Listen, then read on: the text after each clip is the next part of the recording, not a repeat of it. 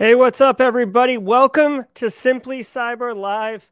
I am your host, Gerald Auger, and in the next hour, we are going to be diving deep on cybersecurity topic that I am really, really a big fan of, and I hope you are too. We're going to be talking about reverse engineering, malware analysis, software exploitation. We might dabble. I don't know. I don't know. But we're going to be talking with Dr. Josh Stroschein, a personal friend of mine, a wonderful individual, incredibly smart when it comes to, you know, assembly, disassembling binaries, understanding the current state of malware. He's he's absolutely brilliant on top of that, he's an amazing, amazing educator, like to the point where I literally TA'd one of his classes in grad school just just to be in his class. So I hope you're excited. Get your questions ready. It's going to be deep. We're going to do a technical demo. I think uh, we're we were kind of getting that sorted out before we got started. But let's bring Josh in. Let's have a good time. I'm I'm super pumped. Let's do it.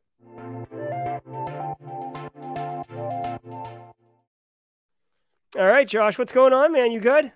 I think so. Can you hear me? Yeah, I can hear you. Hey, Chad, if if Josh's audio or mic is too low, go ahead and uh, share that in chat so we know, and he can uh, throttle it up or do whatever he needs to do. So, Doctor Stroschein, as it were. Um, as it were. Yeah. So we're talking about um, reverse engineering like a boss. That's kind of how I pitched this this episode for for the chat because I know some people have been your student in the past, but just for chat in a in a high level, can you just kind of explain a little bit about your background and why you are really a SME when it comes to reverse engineering? Oh yes, absolutely. I you know I, I find SME a hard word.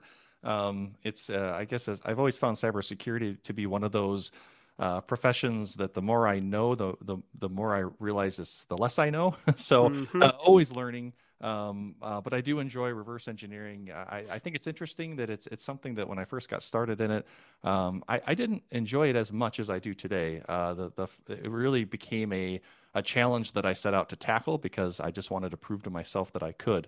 Um, and uh, and so over the course of time, I really got into RE uh, just a few years ago, um, going through the, the same doctoral program with Jerry and getting into teaching. Um, I wasn't doing it in industry before that time, uh, although I, I'd spent all of my time kind of pre-academic period uh, doing software development. So I think that certainly helped in that I was pretty you know comfortable with uh, a lot of the concepts that I was going to encounter with reverse engineering but I wasn't writing low level languages. I wasn't writing in C. I wasn't certainly not doing any assembly. I hadn't touched assembly since college, uh, the first time I went through. Um, and, and so then as I got into teaching it, I realized that I, I really wanted that industry experience as well. And, and then I, I, sought out through some really good friends like Jared DeMott. Um, he provided me a lot of just amazing opportunities to uh, to start working for some companies. Bromium was the first that I, mm-hmm. I started doing real uh, malware analysis, reverse engineering with. Uh, I actually started with them as an intern in my late 30s, something I never thought I would do. And um, and just you know from there, it was something that I, I, spent a lot of time, a lot of my free time, a lot of my teaching time, a lot of my uh, consulting time, just trying to figure out and unravel. And, and I've been doing it uh, now ever since. So I still work with Bromium. It's actually got acquired by HP a few years ago uh, so HP Wolf, and um, I don't, I, I, probably haven't been seriously in IDA now for a few months, so I'm, I'm trying to get better at that because I've I've let myself get distracted, mm-hmm. but uh, and those skills perish quickly. Uh, I, at least for me, they do. So, um, but yeah, still, it's still a part of the role.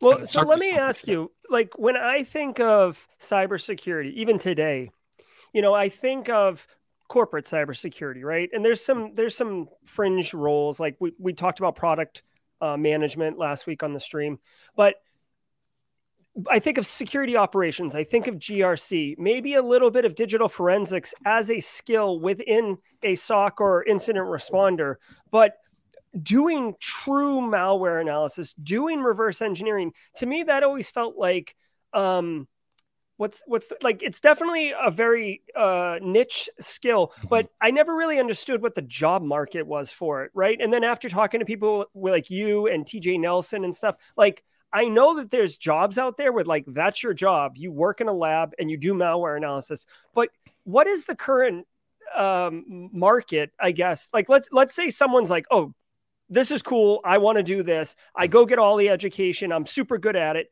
Like, what's the market for jobs for having those skills.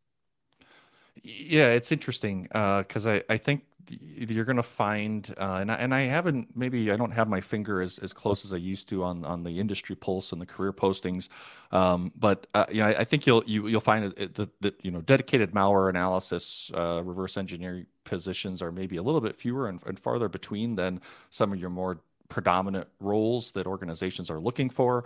Uh, your SOC analysts, your incident responders, your you know, if you've got software security, vulnerability research. Um, in a lot of organizations, at least from my viewpoint, they're they're looking for a security team that can do all of the things. And mm-hmm. if they if they need a, a reverse engineer or a, a, dedicated threat research team that's actually you know, tracking APTs or nation states or whatever, um, you know those those tend to. Well, I mean, those are those are you know. Uh, I think different organizations that need those. Uh, I don't think every bank needs one, but you know, if mm-hmm. you're Proofpoint, well, you're tracking malware every day because you're writing rules. So, um, yeah, it seems like from the folks I've talked to, uh, you know, as, as you progress through maybe as, as a SOC analyst, SOC one, two, three, whatever the role may be, eventually you get to a point where you get added to a team that maybe that becomes a bigger part of the role where you're mm-hmm. spending more time doing reverse engineering or, or tracking malware. Uh, I, I, also think too, it, it just, it comes with more experience. Uh, you know, I certainly, you know that there are there are going to be people that can just jump right into an RE role. Um, but for me for me personally, it it took a while to build up to it. There's a lot of things that I just didn't know I didn't know. Um, mm-hmm. and it just took a lot of time. So I, I think you'll see that, uh, you know, I've, I've seen if I've, I guess truth be told, I've applied for a few roles uh, here and there throughout the years. Didn't decide to pursue some of them uh, where I where I received an offer, but they were all more probably more experienced roles that I, I never would have would have pursued had I just been at the beginning point of my career. So you might have to find, you know, I, I think for someone who's who's new and, and looking for a position here, um, they might have to look for something that is a little bit more. I don't, I don't want to say entry level, but maybe that's the case uh, with with the viewpoint of uh, I can see mm-hmm. this growing into the reverse engineer position I want to be. Yeah. Uh, and Josh, can you maybe turn your mic up just a little bit, uh, sure. if that's possible, while I'm talking? So, all right. I've always thought that two things. One, like reverse engineering malware analysis is absolutely awesome. But like you said, I feel like you're a blue teamer and you dabble a little bit. And then eventually uh, you get to an organization that's large enough to warrant have having people do just that. Or you go work for a Google Project Zero or a mm-hmm. Cisco Talos or something like this. One of these kind of research think tanks where you're basically being paid to reverse stuff and find new malware so then the company can turn around and have signatures and be first to market with certain defensive mechanisms so that that's kind of how i've seen it um, mm-hmm. again i'll tell you what josh from from my perspective right so i i do um, mo- mostly GRC, but because I work for smaller teams, I have to do SOC analyst stuff. And when a piece of malware comes into my environment, I would love love to reverse it, right? It's fun. Reversing's fun. Mm-hmm. But I don't have time to do that. Like I need yeah. to find out how bad this is, tri- triage and move on and or and see if it's it's in my environment anywhere else and then move on because I got another problem I got to solve. So that's always been the struggle with me. Um, but it sounds like there are opportunities. You just have to like I guess if you're in the industry, if you're in that RE role, do those companies kind of become more obvious? Like are you are you in the know? Uh, yeah. So I think uh, I, I, you're definitely right um, with the time, the timeline. You know, I, I like some of the classes I teach, whether university or, or private stuff. Um, you know, there's a there's a whole bunch of material we can cover without ever touching, you know, reverse engineering. And and and I think it's important too to frame RE because uh, it can really take on a lot of different uh, tools and a lot of different approaches. You know, at, at the at the baseline, it's just taking something and reverse under reverse engineering the understanding of it. So you can get a malicious office document, you can RE the macros, you can get something in native code like a PE file, and you can reverse engineer that machine code. The tools you use are different. The time involved is going to be a lot different. The complexity is a lot different. There's so many things that are different. So, um, you know, a, a lot of things, there are a lot of variables getting into it. Um, if you think about, I, I, always like to think of, of MITRE ATT&CK in terms of that that complexity curve uh, when you're when you're analyzing artifacts on the left, that initial access and and and execution. As you move further right, just the, it just gets more difficult. Uh, you know, that's where you encounter more of those native code binaries. You need tools like IDA. When you're far on the left, still you're using OLE dump and XLM deobfuscator and other things that, while it can still be complicated, they just in general tend to be a little bit easier. Um, mm-hmm. I think once you get into you know into industry, yeah, I think you definitely pick up a better pulse. You you know you, you start to meet more people. The, the the thing that's really surprised me, um, you know, with this industry as large as as it is, as you really find yourself and work your way into that niche, that place that you really enjoy working or you spend most of your time working you just you get to know a lot of the people that are out there doing it. And uh, and then they can help become mentors and and guide you or you just you work with or for different teams and you get to to view and experience that. And maybe then find those opportunities to either move on to another organization or, or, move on to another team within the same organization if it's a large enough one. You like google google certainly would have enough enough breadth in, in what they have for teams that if mm-hmm. you found something that caught your eye more you'd be able to move to that direction so I, I think it does certainly help, but it's the problem that I've seen in technology since I've started uh, is that you just it's just hard to get that initial start and really get out there and mm-hmm. start making those connections. Uh, conferences are a great place. Things like this are an awesome place to go and listen and connect and, and reach out for for mentorship or guidance to help you. So real quick, since we're we're using the term reverse engineering, reverse R, we're calling it RE also. Is is revert What's that? Is the audio audio better? I, I think so. Yeah. Everything is fighting me today. I don't know why. this sucks. I can't share my screen. I just everything. Well, we'll get through it. It'll be good. So we we say RE, we say reverse engineering. Those terms are synonymous. You may have also heard of it as malware analysis, right? So, Josh, just to kind of level set, I mean, would you call malware analysis and reverse engineering uh, um, synonymous? And, and there okay you you answer the question because now as i'm asking it i'm realizing the difference but you tell me right, right yeah um, no i'd say i'd say malware analysis uh, oftentimes requires reverse engineering um, mm-hmm. but reverse engineering uh, can it has other applications i think you already touched on it you, you have like project zero and, and, and vulnerability research that's an application for reverse engineering um, mm-hmm. you know validating that you're doing the best you can to protect intellectual property and software so so there's definitely other applications in it and, and it doesn't necessarily have to involve software i mean there's there's hardware stuff um, you know there's uh, reversing network protocols i mean there's mm-hmm. there's other applications so so i would say you know for malware analysis um, it's it's it's a skill that you don't need right away but I, I, think if you want to experience the full career, it's something that you'll want to start working on right away and and have a plan to grow your RE capabilities and what you can do as you're you know as you're working through some of the other responsibilities and skills that malware analysts need. So one of the things you mentioned already is um, you know you could RE a, um, a macro virus, right? Or you could uh, uh reverse a, a binary like a, a um, a, a Microsoft PE file. So mm-hmm. let me ask you this in the pantheon of reversing and really the marketability of it, right? Because, you know, at the end of the day, like it's fun to do this stuff, but it's better to get paid doing this stuff.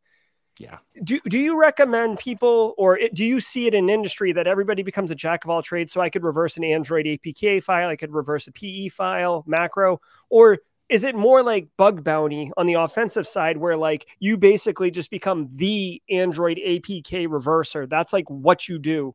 Uh like what, what do we see? Jack of all trades or a master of one?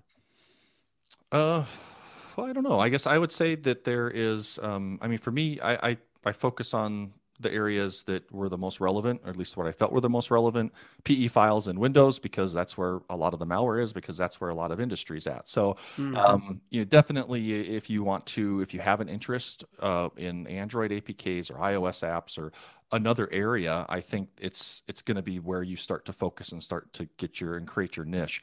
Um, but definitely when you when you when you build a, I think there's an overall methodology to reverse engineering, and as you you know you build that experience. Let's say you, you pick 32-bit intel because you want to look at windows stuff. Well as you understand the tools and the process and how internals of the operating system work and how in, instruction sets work and how to reverse engineer those then it, in my opinion it becomes easier to apply those to a 64-bit environment or an arm environment or mm-hmm. trying to learn android or ios um, they're going to, of course, be different, but I think there'll be a lot of conceptual similarities that'll make that transition easier. So um, I, I, think it's probably best to pick one and, and start there and then gravitate or, or reach it, you know, branch out into different different technologies as the situation dictates to you.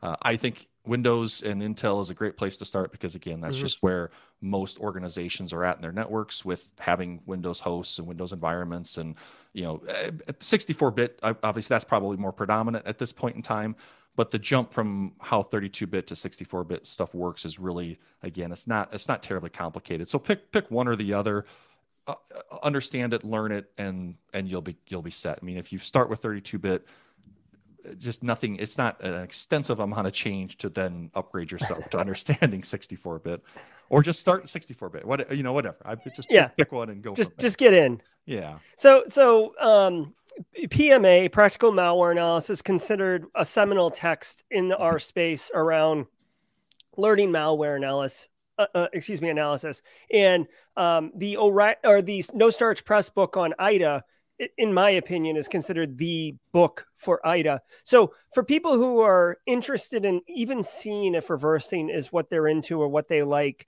what kind of resources would you recommend? I mean, obviously you can do a class, but I mean, are there are there some seminal videos, some seminal text, some seminal content that is, you know, the answer to this question?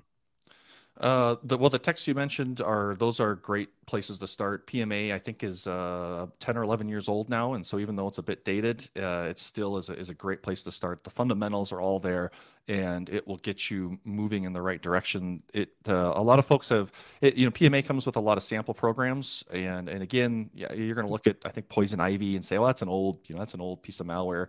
Yeah, but it's a lot of the things are still the same. Uh, a lot of the techniques and, and tools to go analyze it. So it's a great place to start. Um, all the samples. I'm sharing. I'm sharing it right here on stream, so you can see it. This is yeah. the PMA book. You can see I bought it in 2016. So. Yeah, right. Um, there's a lot of good write-ups to the to the to the guide. I mean, the book comes with a walkthrough, a, a detailed walk. I think half of the book is lab walkthrough, and then mm-hmm. of course, many people over the years have solved those and provided their own their own kind of viewpoint into solving these with more modern versions of of the same tools or something. Um, IDA Pro uh, Ghidra, uh, Chris Eagle has, has now an updated uh, Ghidra book. Uh, the Ghidra book, I believe, is out there. So pick one or the other, I would say, and, and jump into it. I'm still an IDA person. I'm, I'm, using an old version of IDA, but it's where I started, and I mm-hmm. think there are still just a few benefits to it that I like. Plus, I'm just more comfortable with it. Ghidra has a decompiler, definitely a very powerful thing to have in your your reverse engineering arsenal because going from assembly to disassembly, uh, or I mean, from disassembly to, to something a little bit higher like C, that can make your comprehension of the code a little bit quicker. Uh, but if you're learning, I would definitely recommend starting with the assembly because the decompilers are not always going to be right. Sometimes they lie and you're just your ability to reverse will be that much stronger if you if you have that assembly foundation. You don't have to be a, an assembly developer you know? I don't write assembly code except I, I do write a little bit of shell code every now and again um, but it's not something i do on a regular basis to write fully featured programs using assembly. So you don't have to get to that level but understanding how to write and, and how it works will definitely increase your ability to um, to be a, a proficient reverse engineer yeah, well, let me ask you that. So, uh, you know, I came up on IDA also, right? And you did too. And when Ghidra came out, I, I downloaded it and I mm-hmm. tried it, and it's it's really, in my opinion, Ghidra's it is a powerful tool, and it can give you that C feel. Mm-hmm. But I feel like Ghidra was designed for like team analysis, right? Like it's it's it's decentralized, and you can have multiple people working on a binary. So, I personally like IDA, but but but but, but based just on the functionality and the ease of use if you can somehow remove your bias towards ida and ida still might be the same answer which one do you think is more accessible to someone who has no experience with either oh yeah accessibility um well, again, it kind of depends a little bit. Uh, IDA's open source, or I'm sorry, Ghidra's open source, so there are there's essentially no barriers into getting access to it. Um, it's you know developed by the NSA. It's supported by them. It's super easy to get it up and running and install. It's, mm-hmm. I think it's Java, so there's really no barriers there. Um, IDA is still a commercial product, and while they've they've certainly taken some competition from Ghidra, um, you know, getting into IDA, there, there's free and demo versions. There's some educational licenses that you can get if you're in a in a in a, in a college or university, but um, to get full blown IDA, there are there are there's going to be a paywall that you're going to hit, and, and it's still a pretty steep one. So you know when you look at getting into IDA, well, if you're doing 32-bit Intel, I think even 64-bit binaries now, but it's gonna it's gonna limit your your the file formats that it parses for you. So um, you know, starting with Windows and Windows-based malware, it's still a pretty good route to go because it's going to support all of that, at least the majority of it. Um, mm-hmm. But if you just don't want to worry about any restrictions, you know, Ghidra is a, a really great, you know, a really great alternative too. So okay. I'd say. Yeah, well, let me let me let me accessible. pull up a comment. Okay, so like Binja, like someone someone obviously yeah. is upset that I I didn't pull out some love for for Binary Ninja. What do you have any thoughts about Binary Ninja? It it is an alternative. Um, but what, what are your thoughts on Binary Ninja too? yeah, yeah. Um, I it's another great tool. It's another great alternative. Um, I I haven't used it in quite some time, so I'm not really sure 100% where their model is at right now. Last I knew, they had a you know a demo version that you could use, mm-hmm. and then a uh, and then a premium. You know, they had a premium model that you could upgrade to. So um, you know, it seems like it has like other disassemblers out there. It, has got a powerful user interface. It's got a powerful disassembly engine. I think it does some decompiling. I just am I just have lost track. I think it as to where yeah. where that project is at. So you know, Ghidra and IDA are the ones that are always going to come up. They're they're kind of industry standard, I would say. If you're if you're new to RE, it's just as well to start there. But a lot of these tools are all going to provide very similar capabilities and you know and for someone who's new you, you probably don't need all of the greatness that they might offer you know if you're just learning the basics and the fundamentals which which can be more painful like i said i would start by learning the assembly the, the disassembly output don't worry about the decompiler quite yet um, you don't really have to worry about that uh, then when you land that job and you're working for you know big tech corporation they can mm-hmm. purchase mm-hmm. you whatever license that you want and then you've got the full blown ide at your disposal yeah, and we're, we're gonna. So I always found, at least back in the day, I found Binary Ninja to be more of a tool designed for senior level pros. Like like you've already done, but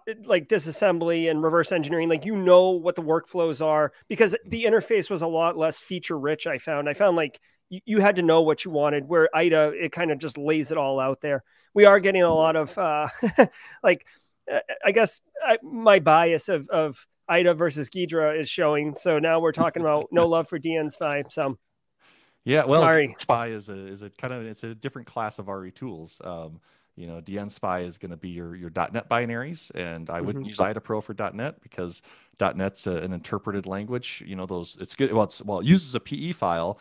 Uh, the code inside of it, it's there's enough there's enough native code to kind of bootstrap it into the .NET runtime, but then it's all bytecode from there. So what you're looking at then is is the interpreter, or, or however I, have never dug into exactly how it works, um, or, or, at least in Microsoft's implementation of it. But you want a DNSpy to decompile that bytecode because then you're going to get C sharp or VB.NET or whatever mm-hmm. language you want. So they're they're definitely DNSpy is my still my go-to. I, last I looked, the project was archived on GitHub, so I'm not sure if somebody's picked up the maintenance on that, but that's been my go-to for .NET, reversing .NET binaries for a while. You know, Java is another thing; it's its own interpreted bytecode, you've got to you've got to find a tool for Java. Mm-hmm. Um, Radar Radar two, um, I've used it. I just don't use it extensively. It just hasn't worked its way into my workflow. So, um, you know, definitely, it's it's there's a, there's a lot of really good options. I think that's the, the cool thing about getting into RE. You don't need to be overwhelmed by the options there, but there are a lot of cool options. And so, if you find yourself doing something. It's like, gosh, this maybe I could automate this task, or maybe I could script this out, or maybe it'd be better to do this not in a GUI. There probably is a framework that does it if the current tool you're using doesn't provide that capability. So a lot of great open source options, but I agree with you. Um, you know, some of them are, are going to require a little bit more knowledge and experience to really get in and utilize their capabilities. I love it. And okay, so chat, I see you guys. You guys are all dropping like incredibly great questions. So I'm going to start firing off to Dr. Josh here. Um, real quick, just as a programming note, that uh, some random LinkedIn user was asking if this is going to be recorded. Yes, absolutely. If you go to Simply Cyber's YouTube channel, you will be able to watch this indefinitely until YouTube goes down. All right, so Josh, couple couple questions coming from Chad here. Tom Pike, thanks for the modding, Tom. Is there a prevalent language that you're seeing in malware? Um, uh, it's uh, yeah, I would say the majority. I'm kind of guessing here. I don't have data to back it up, so this is just mm-hmm. anecdotal kind of gut feeling. I'd say it's still native code. So somebody's writing something in C or C++. So when you're reversing it, you're you're getting that disassembly. You know, 32-bit, 64-bit.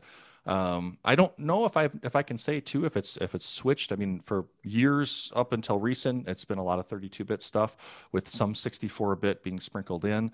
Uh, the reason being that 64-bit systems have backwards compatibility with 32-bit, so you know you can write for either.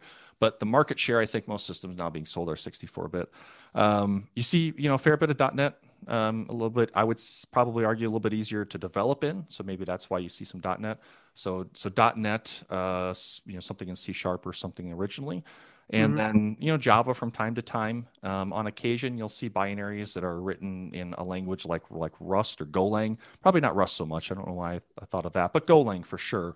And that provides its own whole series of challenges because reversing that uh, again you're you're looking at the the you know the disassembly from that binary but now you've got this whole go runtime that's embedded into it so discriminating between the logic that the malware authors writ, wrote and just the overhead of the go runtime can be a lot harder to, to separate those two so just the golang binary itself is is a bit more of a challenge to reverse but i don't think i you know again i don't know the, the stats on those um, they're they're going to come across as PE files. So you, you got to just dig a little bit into the structure to to identify if it is mm-hmm. written in Golang. Um, but you definitely want to do that because the the first steps I take before trying to tackle anything is um, what type of file am I using the right type of tools. Uh, and then there's this whole process of identifying obfuscation. Is it packed? And if it is packed, how do I unpack it?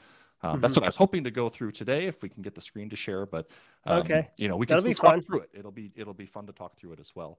Um, so those those would be the most. Um, Linux is definitely an issue. If you look at the if you go to the URLhaus on abuse.ch, they have a statistics page, and I use the URLhaus and abuse.ch for for all sorts of research. So it's a great place if you haven't been there, particularly with malware. Um, they've got a statistic page, and they tag all the binaries that come up. Yeah, so if you go to statistics and then just scroll down a little bit, you'll see top tags. Well, a little bit further. Uh, most delivered payload and then top tag. So you can see they, they their top tag is ELF, which is your that's interesting ex- your executable linking format. So those are Linux binaries. Yeah, that's and, really interesting. Yeah, and I and I would I'm you know my my assessment is because a lot of those binaries are part of botnets and IoT hardware that's out there that are being compromised. Um, you know so that's another that's another one i mean if you're if you're interested in looking at you know iot centric malware um, since those tend to be linux based systems well then you'll you'll want to learn the the elf file format and and some of the intricacies of reverse engineering on a linux platform which again there'll be a, a common overlap i think of skills and techniques but it's it's different and in all the years i've been doing this not that many years uh, i have not spent a lot of time with linux yeah, so you can have a very successful career just in uh, with PE files. So speaking yeah. of that, uh, Matea is asking, you know, do you recommend some courses or certifications straightforward to reverse engineering for a beginner, or stepping back and like learning C and then assembly and then going from there? And it looks like he wants to focus on PE reversing, which is right at pure alley, uh, Josh. Yeah. Uh, I, so I I was I, I had a very unconventional, I think, uh, foray into getting into RE. Uh, because I was at a university and I was able to to teach courses on C and assembly. Uh, and again, I, I didn't have any real background in C. I think in college we learned Java, and then as a software developer, I did a lot of .NET stuff. Um, so yeah, I think if you can learn a little bit of C, you can learn a little bit of assembly. You want to learn probably more assembly than C, but definitely those two I think are good languages to start um, C++ as well, and uh, and building that foundation on how to write basic C programs, how to write basic assembly programs, you know, then get into taking the binaries, compiling them, reversing them. Um, I think that's a great place to start. I wouldn't I wouldn't suggest just going out and grabbing malware and trying to disassemble it and learn from it because you're, you're not only dealing with likely what is a, as a fairly complex program but now you're gonna you're gonna have packing you're gonna have obfuscation you're gonna have anti-analysis so unless you're ready to tackle those it just gets really complicated really fast. So, Mhm. um, yeah, definitely write some C programs, find a, a good text. You know, C's been around forever, so there's a lot of good courses out there. There's a lot of good texts out there. Um, there's a, a good a, a good PDF, Dr. Paul Carter. If you search for him, he's got a PDF for assembly, and that's actually the the, the PDF that I used for my assembly class when I taught it. Um, and it and it's nothing extensive. It just covers all of the basics. Here's your registers. This is what bitness looks like. These your you know your bitwise operations. This is how you write basic programs. And uh, I mean, it, get, it doesn't get much straighter than this. yeah, I mean it's a it's a great place to start, um, and it's just right to the point. So that's a, a good PDF. Um, I've got some content uh, on Pluralsight on YouTube. You know, I'm happy to to provide those links if there's an opportunity for it. Uh, but I would definitely do that. I, I also on my GitHub, I have a bunch of simple C programs that you can take and you can look at the source. You can compile those using you know Visual Studio. Then you can reverse engineer the binary and you can compare the two. So start with the basics. You know, just figure out how to write simple C programs. Uh, yeah, if you go back to my uh, to my listings, my my repos, uh, learning RE. So the second one down on the right hand column. Yeah, there you go. There's nothing fancy. I just threw a bunch of stuff up there. Uh, control structures, the third folder down, you'll see there's a, bunch of simple programs, and uh, and that's the idea. Uh, if you can you can pick any one of these, they're they're meant to cover a specific topic. What does an array look like? Well, this is what it looks like in C. Now you can compile that and and see what it looks like in in in IDA. And you know, IDA Ghidra, all they're showing you is the the disassembly, so the assembly. So uh, understanding how that looks in assembly and and understanding what the compiler does to it too because the compilers will oftentimes you know like a c program will, will run through a compiler and and it might change the way that you would expect the program to look once you've disassembled it versus if you maybe write a program in assembly and use an assembler that doesn't change the structure of your code as much so there's a lot of little things that come up uh, and I say, oh yeah, just start with C, just start with assembly, just start with a little C++, right? This is why getting into RE can take a little bit of time Mhm. uh, because there there are a lot of concepts that that have to come together before. Uh, uh, for me, it, it just took a long time before I even felt remotely competent and comfortable doing it because there was just so much stuff that uh, I, I'd have to stop and go research and go look up and well, what does an array look like in assembly? And oh, I that's well, uh, it's it's different because arrays, uh, you know, they're they're just a contiguous block of memory, and when you look at them in C, it, it's very it's very it's I think it's conceptually a lot easier because you have the the object that represents the array, and then you have an index into that array. Well, if it's an array of of you know shorts well of, or, or integer values well it's just a it's just a chunk of memory four bytes by four bytes by four bytes. And so when you look Mhm. at accessing an array in assembly the like the, the how that array is accessed is a little less clear um, until you you recognize the syntax so. Yeah, you know, and the the metaphor that's coming to my mind is, uh, it's like you want to hike the Appalachian Trail, so you just run out and get on the trail and start hiking, and and then you quickly realize like you didn't pack the right stuff, you didn't wear the right clothes, you didn't think about the weather, you didn't do any prep, um, and you you basically don't know what the heck you're doing, and you're kind of having a miserable experience. It's very similar, like to to Yeah. what you said. Yes, you can download malware and open it in IDA and look at it, but if you're not equipped, you- you're going to have a really poor experience. So I, I definitely agree with you 100% there. Yeah you, Um, if you find ahead. yourself in IDA or Ghidra, just you, you substitute any tool that you like to use. Um, if you find yourself doing the hunt and peck, where Mhm. you're you're just clicking around, hoping something's going to stand out, it, it's it, it probably it won't um, because it's just not going to be. In, in a lot of cases, it's not going to be that obvious. Um, mhm. if you open a, a, a piece of malware and it's packed and you're just poking around the code well you're you're probably looking at the unpacking logic and maybe you want to figure that out in detail because you want to write your own unpacker um, odds are though you just want to get the unpacked binary out. So you want to skip over as much of that as possible. Mhm. yes there are easier ways. Maybe you find you can do it in a sandbox. Maybe you find you can do it with a debugger. And and that's part of the skill set too especially when it comes to malware is then knowing when tools like ida or ghidra are not the right fit. And maybe there is a better tool to accomplish whatever whatever you're set out to accomplish. So that's another thing Yeah. that comes with time. And, and like i said i yeah i wouldn't just start by grabbing a big old binary and trying to re it i would start with i would recommend starting with those smaller programs understanding how it works from the source code level disassembling it, comparing the two. Uh, I found that for me to be a much easier way to mm-hmm. to, to build that that proficiency. Well, it starts giving you the building blocks, so you know, yeah. like what the the fundamental pieces look like. So then, I almost feel like when you look at at least an IDA, right? When you look at IDA, and by the way, if, if chat, you guys don't know what IDA is, uh, it's a it's a disassembly tool. It has a very you know familiar looking interface. When you see it you know it. I'll pull it up in a second. But instead of looking at lines of code at least in the phd this happened for me you start seeing blocks of code right? Like you're like you're not looking at individual lines. You're looking at blocks and you're like okay like this is this is the start of the the, the PE file, or this is this right here is obviously encryption, right? Like you can see the XORs and the loops and stuff. So you start building blocks, and then you start seeing structures and stuff like that. Um, you did mention something a second ago, Josh, about Packers and obfuscation and stuff. Nick has a great question. Talk about anti reverse engineering techniques, how frustrating they are, maybe some evolution. Um, so, yeah, I'll, I'll leave you to it. Uh, yeah. Uh, so again, it, it, it really depends. Um, you, you, know, you, you just, you kind of anticipate and expect when, when dealing with anything malicious or that you suspect is malicious, you're going to run into anti-analysis. Um, you're going to run into obfuscation. The techniques, um, uh, you know, applied with malicious office documents are going to be different because of the technology that's at play there than the techniques you'll find in those those native code files like your PE files. So it's really going to depend on on what you're analyzing, what you're looking at. Um, you know, it, it, kind of the, the, the sequence of of operations too. Uh, where they're looking for sandbox environments or where they're looking for the right environment, you, you might find more uh, like on the Maldoc side.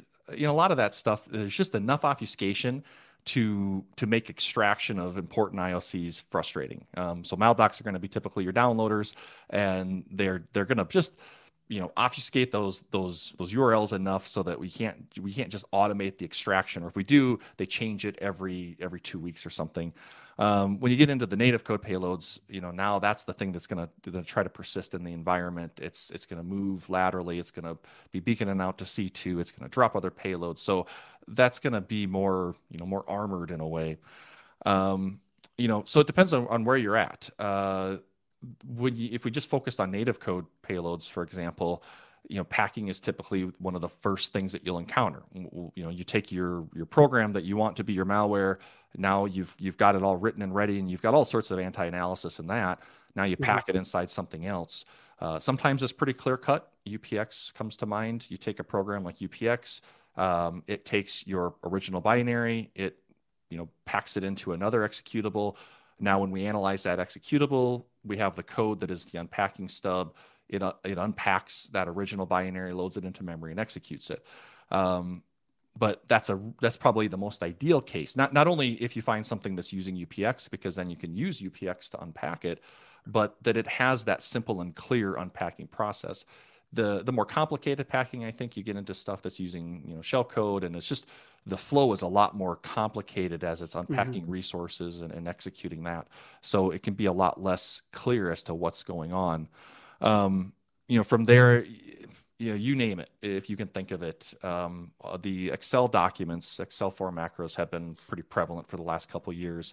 And I don't know why this is the case. I haven't quite figured this out, but the Excel docs versus Word documents using VBA style macros, in those Excel docs, they do a lot of anti analysis. They look at things like screen resolution. Does this system have a mouse? Can it play audio?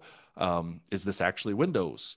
And and then as you get into like the native code payloads there might be some some geolocation stuff but a lot of the anti-analysis is just preventing and disrupting your ability to disassemble the binary or to run it in a sandbox because it's it's looking to make sure that it's not in a sandbox environment mm-hmm. um, and those can have profound impact on your tools uh, you know the sample we were, we were i wanted to look at today um, we were going to do a little bit of unpacking if all would have gone well. And then there's some tricks that they throw in there for disassembly. And it, it, trips up IDA Pro in this case so that the disassembly listing becomes inaccurate. And if yep. you don't if you don't recognize that, then you end up thinking that that, that output that you see is the is correct and it just takes you nowhere and you, you have to be able to recognize that correct the output so that you can see the actual flow of the program Um, and sometimes, like when I'm looking at stuff statically and it doesn't make sense, then I'll follow along in a debugger and then the debugger. Because again, the, the debugger is the truth data.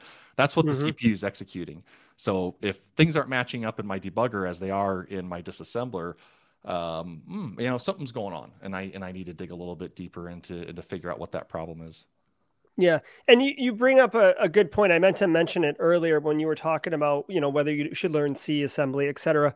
Another thing that I, I just feel it's important to comment is that I would recommend you don't have to take an entire course on computer architecture, but I mm. think it it's worth understanding, like as nerd as it sounds, it's worth understanding how a computer actually works, like how things are read into memory and put on the on the CPU and processed and registers yeah. and, and instruction pointers and stuff like that. Because if you don't understand how code actually executes on a computer, it, it's it's it's important to understand it because that's the way that the malware is going to operate as well. So I think it's important to understand that.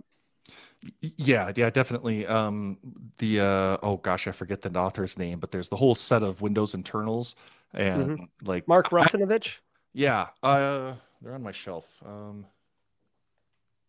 yeah, it is Russinovich. Yeah, of course. Why wouldn't it? Be? Nailed it. Uh, um, yeah, there, there, again. I don't know if there's more updated versions of what I have at this point, but um, I did. I certainly didn't read through those cover to cover because it's I spans a couple volumes at least. Yeah. Uh, but I have found them to be very helpful. And, and then, like you said, learning more of the internals of, of the operating system, not to become an expert at how operating systems work, but even when I started, I wasn't real clear on the difference between you know, PE files on disk and PE files in memory and where everything was executed and understanding virtual memory and how that is managed. I don't really care about, and I've never had to care about the physical memory. Although, if I was doing more incident response, I don't do a lot of incident response, um, and I was pulling actual content from physical RAM disk. I might, I'm, or for memory, physical memory, um, I might have to care more about how how that is utilized and how it was mapped to the operating system. So uh, yeah, they're, they're, and I, I, don't, you know, I don't want it to be sound overwhelming because um, it, it, can be, but that's yeah. I think somebody made the comment here. A lot of professions are the same way. Um, mm-hmm. just want to have a plan, uh, and I think having discussions like this, well, this this is where I would recommend starting, and these are things I would recommend looking at, can help to just provide a, a more methodical, streamlined, uh, maybe even enjoyable you a, a, career progression into getting into mm-hmm. RE because because it, it is a lot of fun. Uh, I, I always, especially with malware, I see it like a big game of chess, um, and that there's there's always something new to learn. There's always a change in tactics. There's always a change in obfuscation. I don't feel like I'm anywhere near the point of I've learned everything I can about this. Um, I still feel like I'm you know at the foothills of the mountain looking up, going jeepers. yeah, every time you every time you uh, uh, reach the top of a mountain, you see the next mountain, basically. Yeah. yeah and yeah. and Jess Jess mentions that it's the ultimate puzzle challenge. It really is. I, I said it earlier, and I meant it. Like in my professional work, I don't have the luxury, the time, or really the the the the the ability where it would make sense to do reversing and malware analysis, but I love it. It is so so much fun. Um, so, you know, Tom Pike asked a really great question, and you know, you could probably have a quick answer on it. But how much how much horsepower do you need? Like, do you need a big rig? Do you need a, a Cray supercomputer to to get into this? Uh, yeah, at least six GPUs. Um, yeah. Yeah, no, I think you can get away with with pretty little. Um, I I'm usually reversing out of a VM, um, so maybe a four four gigs, and that's probably because Windows is taking up the majority of it. I, I don't know the footprint of IDA. I don't usually have to worry about it too much. Um, so I, am usually on a, in a VM. I have some old laptops. I'm fortunate enough to have some old laptops lying around. I use those a lot of times. You know, when you get into malware analysis, you, you definitely want to think a lot about your lab environment and making sure that you have good separation from the, the the the systems that you're using to do your analysis versus the ones that you use on your everyday. Um, be very careful with that. But really, yeah, I don't. You don't really need a whole lot of of resources. Um, as I've gotten, I suppose, more. I don't know. I mean, over the years, I certainly appreciate having a, a better system. I, you know, I have a, mm-hmm. a tower here that I use, 64 gigs of RAM, nice, nice drives, and I, and again, I think the, the reason that I I appreciate having all that is because then I can have multiple VMs running. The time to restore from snapshots and load VMs from disk is a lot mm-hmm. quicker. Uh, yeah, I just don't have to worry too much about it.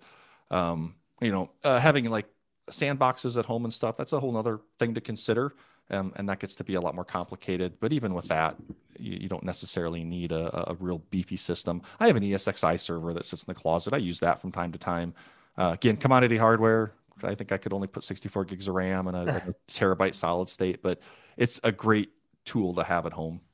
Yeah. So Barzan asks, um, what can we do today to learn reverse engineering malware analysis? You know, we you said earlier a little bit like maybe get a little bit of C, a little bit of assembly before you go pull a malware and drop it.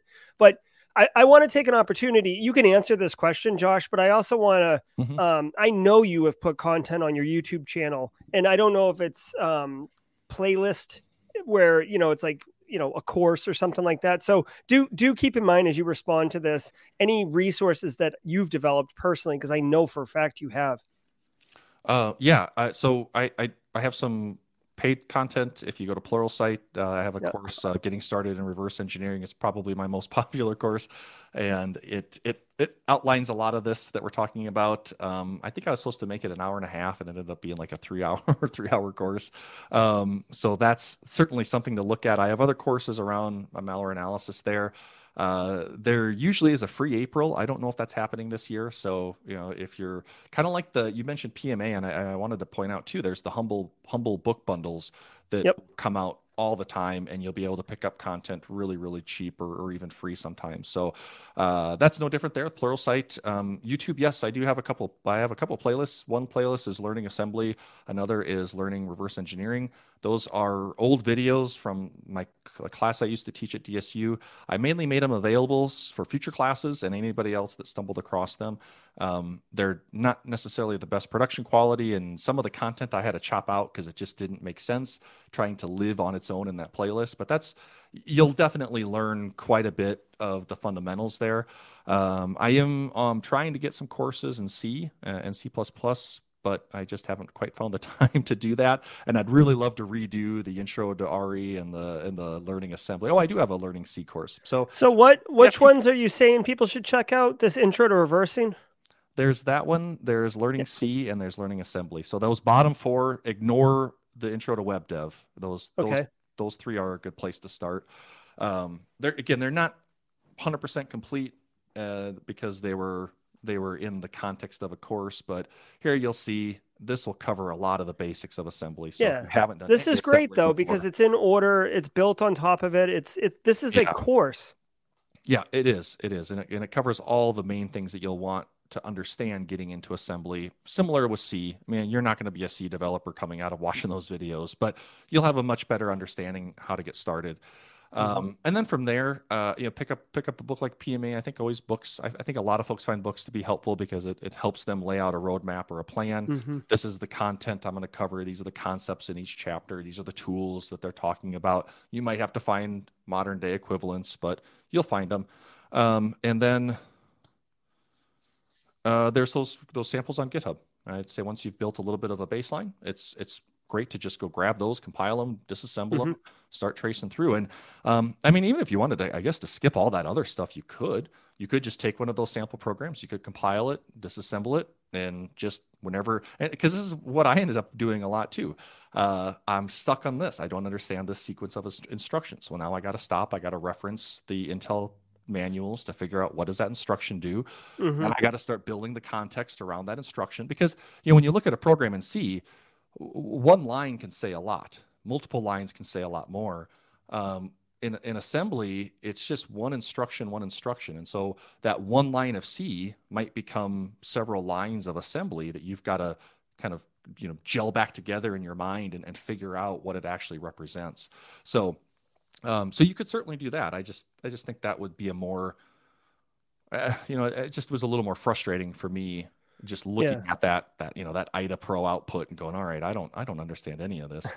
Um, so well, okay, so that's for beginners, right? And those are some great resources that we just shared. Matt asks, well, okay, so he's an experienced engineer, he knows assembly, but he's new to cyber, so he's got a lot of those foundational pieces that you got in. Mm-hmm. What what do you recommend for someone who's kind of that that user? Um well, as far as a tool, uh, I don't know. I come back to that IDA Ghidra. I don't think you can go wrong there. Um, there, there's a lot of areas that they're going to be fairly similar. Um, I, I, think a lot of colleagues still use IDA. I mean, you just can't go wrong. It's just the license. So if you if if cost is prohibitive, then you have to work around that, which is where Ghidra is a good alternative. Um, but between the two, I I think you just really can't go wrong there. Um, even even binary ninja. I, again, I don't use that for a lot of my malware reverse engineering, so I just can't speak too much to it. Where maybe I would find it, it frustrating or not. But with IDA, you know, you've got the, the the plugin capability to write plugins. You've got it's been out there for a long time too. So there's other plugins that you can take advantage of and look for and and use. You add it into your workflows there. Mm-hmm. Uh, Ghidra, since it's newer, it has extensions, it has plugins, and it comes with quite a few. It comes with some good docs. It's not hard to get up and running with it. I think you can write them in in Python as well. Same with IDA, you can write your plugins in Python. So it, it makes that that ease of getting up and running with it a lot easier. Um, and uh, and then you know the thing yeah, I like probably the most. Yeah, go ahead. Still with IDA is it has a pretty good integration with the debugger. So if you've got the professional version, you've got a license, you can integrate with WinDbg. I'm comfortable and I like WinDbg. I'm I'm probably one of the few, but uh, you get a really good and integrated, tightly coupled debugging experience. I know Ghidra is working on it, at least what they're releasing publicly. I don't know how good it is. I think it's still very much in its infancy. But you know, it, it just it uh, again it kind of depends on how much of your workflow you really want to you want to streamline and, and how much you don't mind jumping around in tools. You know, usually if you're doing it day in and day out, you want to streamline as much as possible. Yeah, and you know, for beginners or more seasoned experienced people, and I feel like the seasoned experienced people would would benefit more from this. But you could take a, a piece of malware that's like uh, well defined, like WannaCry or or Mirai botnet or something like that. And there's definitely videos online of people disassembling them, people who do what you do, Josh, and almost like a walkthrough. So mm-hmm. you know that's another that's another good way, at least one way that I like to learn is you know basically like a, a follow along or ride along where you can you know spend yeah. a minute, mess with it, and then look at what they do and be like, oh okay, like I get it. Yeah, yeah, definitely. That's and that's another resource I used um, was to to look for write ups. Uh, a lot of security companies that have security teams. Um, uh, oh gosh, what's his name? Um, Marcus Hutchinson. Oh, Marcus. Uh, yeah, yeah, yeah, yeah. He, he, I don't know if he still blogs a lot, but he he's had a lot of really really good write ups. Um, it's not you know it's it's not always easy. I find with reversing, um, even even I mean I've written some. I was looking at an old lab I wrote up before this video, trying to follow along with it and um, it's it's hard sometimes to capture every single step so you can find yourself trying to follow along this person's blog and or their write up and still running into well how exactly did they get from point a to point c there's got to be a mm-hmm. in here but there's enough of them out there that have all of those details um, you've got to get the samples too, and usually that's not a problem. There's enough resources online to, to search for those malware samples and, and download them. Usually on the write-ups, they put the hashes. You know, hey, we're gonna mm-hmm. look at we're gonna look at malware X, and here's the hash of the sample that we're gonna look at today. So you can go download it if you want. Um, so it makes getting access to pretty much everything f- fairly easy. Um, and uh, yeah, and then and of course there's some YouTube videos uh, that you can follow along too. And so I, I think that's another good good place good place to look. Um, some of the things that you might not get, uh, like if we were talking about unpacking, there there is I, I think a fair bit of, of art that comes with it. You know, like how did you know to to skip all this code and get to this next location and and stuff that might be a little bit lost in some of the technical write ups. So. Mm-hmm yeah that's that's where i get lost. You know I, I did enough to get through the program but i am not going to become a professional reverse engineer anytime soon. Uh, we, we are um, so by the way i looked at marcus's blog. I pulled it up. It looks like he hasn't posted since um, April, uh, november 2021 so it's been you know a good five months. So i don't know if he's taken a break or whatnot but uh, i dropped that in chat also for everybody. Um, Josh, I and, and, guys, like I love all the questions. I know uh, we don't have time to get to all of them, but really fun question that Nick Aloha asks. Uh, he says, "What's the most interesting malware family sample to reverse?" I'd also be curious if you have any um, stories of, you know, interesting war stories, if you will, of analyzing uh, malware or, or you know, either dynamically or statically. Uh, the most interesting. Um, I don't know. I, I think it's all interesting to some degree. Um, you know, most of it. Uh, I, if you look at your, I'd say probably the the more the more um, capable criminal actors and our nation states they're probably going to offer the more sophisticated tools um, mm-hmm. malware that uses some of them will use a, a, virtual machine for a, for a packing mechanism those are really difficult uh, because much like we, we talked about with .NET binaries they're they're they're interpreting the bytecode and and if you don't under if we don't know what that virtual machine is then you have to understand the actual uh, instruction set that they're using, and so those can be really challenging. I, I, think there's there's one guy I met. I can't think of his name right now. He he teaches a lot at Hack in the Box, and that's sort of his expertise area is dealing with virtual machine based packing. Um, so so it's one of those niche areas. Uh, some of the, the the more commodity stuff that maybe you see floating around everywhere. Lokibot comes to mind. Uh, that's not to say that it's easy to reverse, but you'll probably find that the packing mechanisms that they use and some of the others tend to be a little bit easier once you've you've gained some experience there. Um, uh, the one of the most interesting things I came across that's been a couple years now. I actually have a there's a blog post out there somewhere on the Bromium or HP website. Um, it was a it was a sample that after spending a fair bit of time just tracing through the unpacking process, I would get to a point where things just fell apart and I couldn't understand why because I was tracing it in a debugger, I was tracing it in IDA, and it just it would make this this this jump or this return, and everything would just stop. My debugger would just stop, and mm. I didn't understand. But after you know pondering it a little bit and then realizing the difference, uh, it was using a return F instead of uh, just a regular return. Um, what it was doing is it was jumping from 32-bit to 64-bit code. And because I was using a 32-bit debugger, I couldn't continue the debugger, so it would just crash. It didn't. The debugger didn't crash. It just stopped tracing the code for me. Um, I think the technique's Heaven's Gate, and I didn't recognize it at the time. Uh, yeah, there, there it is. So I mean, that's the kind of a write-up where you could actually take the sample, you could follow along with the reversing. Um, I think it's like 95% there. There might be a few gaps, but uh, I think it became Heaven's Gate, which I just didn't recognize at the time. So then folks started blogging about this Heaven's Gate technique. Um, and I don't remember the exact timeline, but I was like, oh crap, that's the thing I ran into. I just didn't recognize it. So, um, that but, was me. It could have been called Josh's Gate. yeah, right.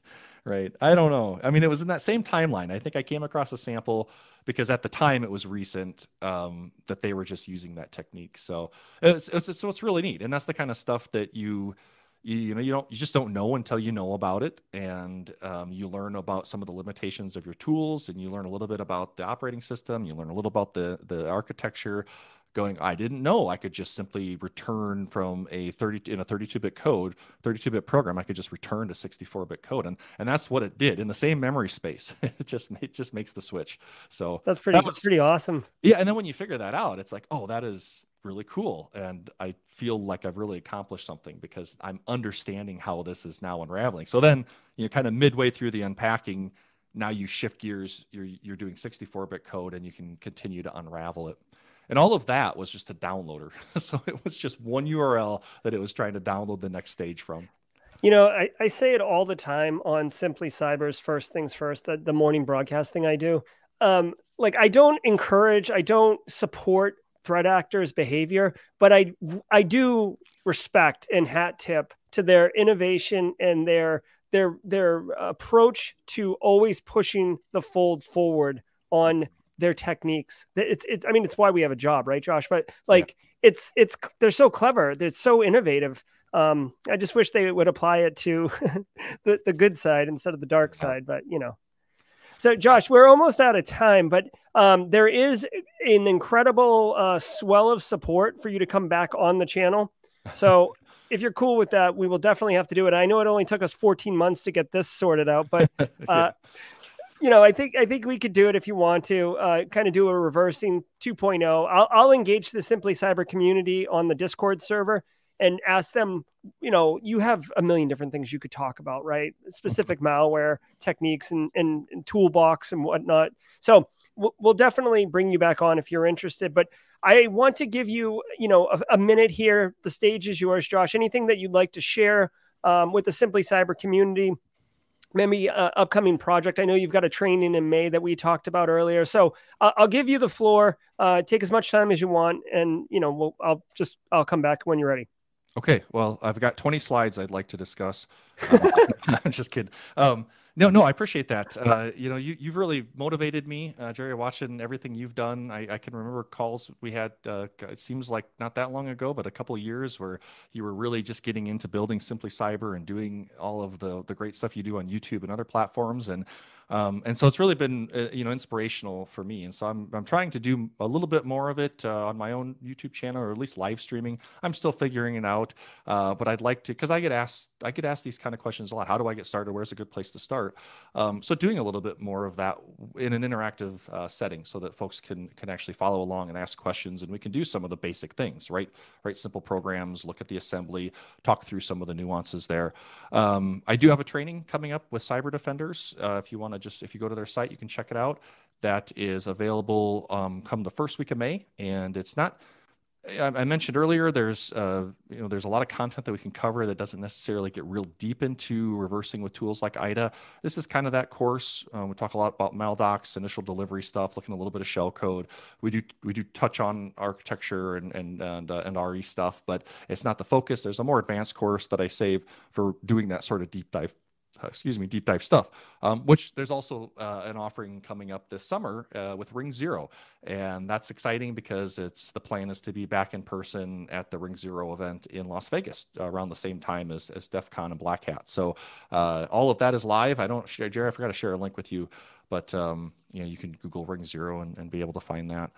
Um, yeah, that's really all the biggest stuff. I pretty regular poster on social media. Uh, I keep it to just the cybersecurity, so you don't have to worry about too much of, of my personal life bleeding into that. So, uh, if anyone has any questions, any comments, um, anything I can help with, please feel free to reach out to me in any venue, LinkedIn, uh, LinkedIn, Twitter.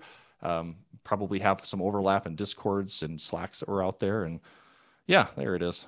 So I'm, I'm trying to pull you up right now so people can see I, I should. There you are. Yeah, look at you. Your, your look at face. Young. So face. there you go. You'll be right there. And you you regular. I mean, guys, like Josh.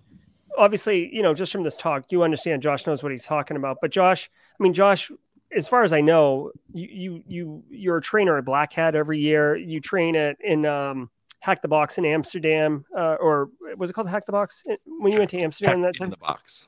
Hack in the box, yeah. yeah. So I mean, you you this is what you do, and you're very very good at it. So, anyways, um, yeah, definitely check out his stuff. There have been multiple links dropped throughout chat. If you didn't get those links or you you don't know, go ahead and hit uh, exclamation point Discord. Nightbot will tell you the Discord link to go over. You can get onto Discord and ask me, and I will gladly share this with you. Obviously, you can also watch the stream on replay.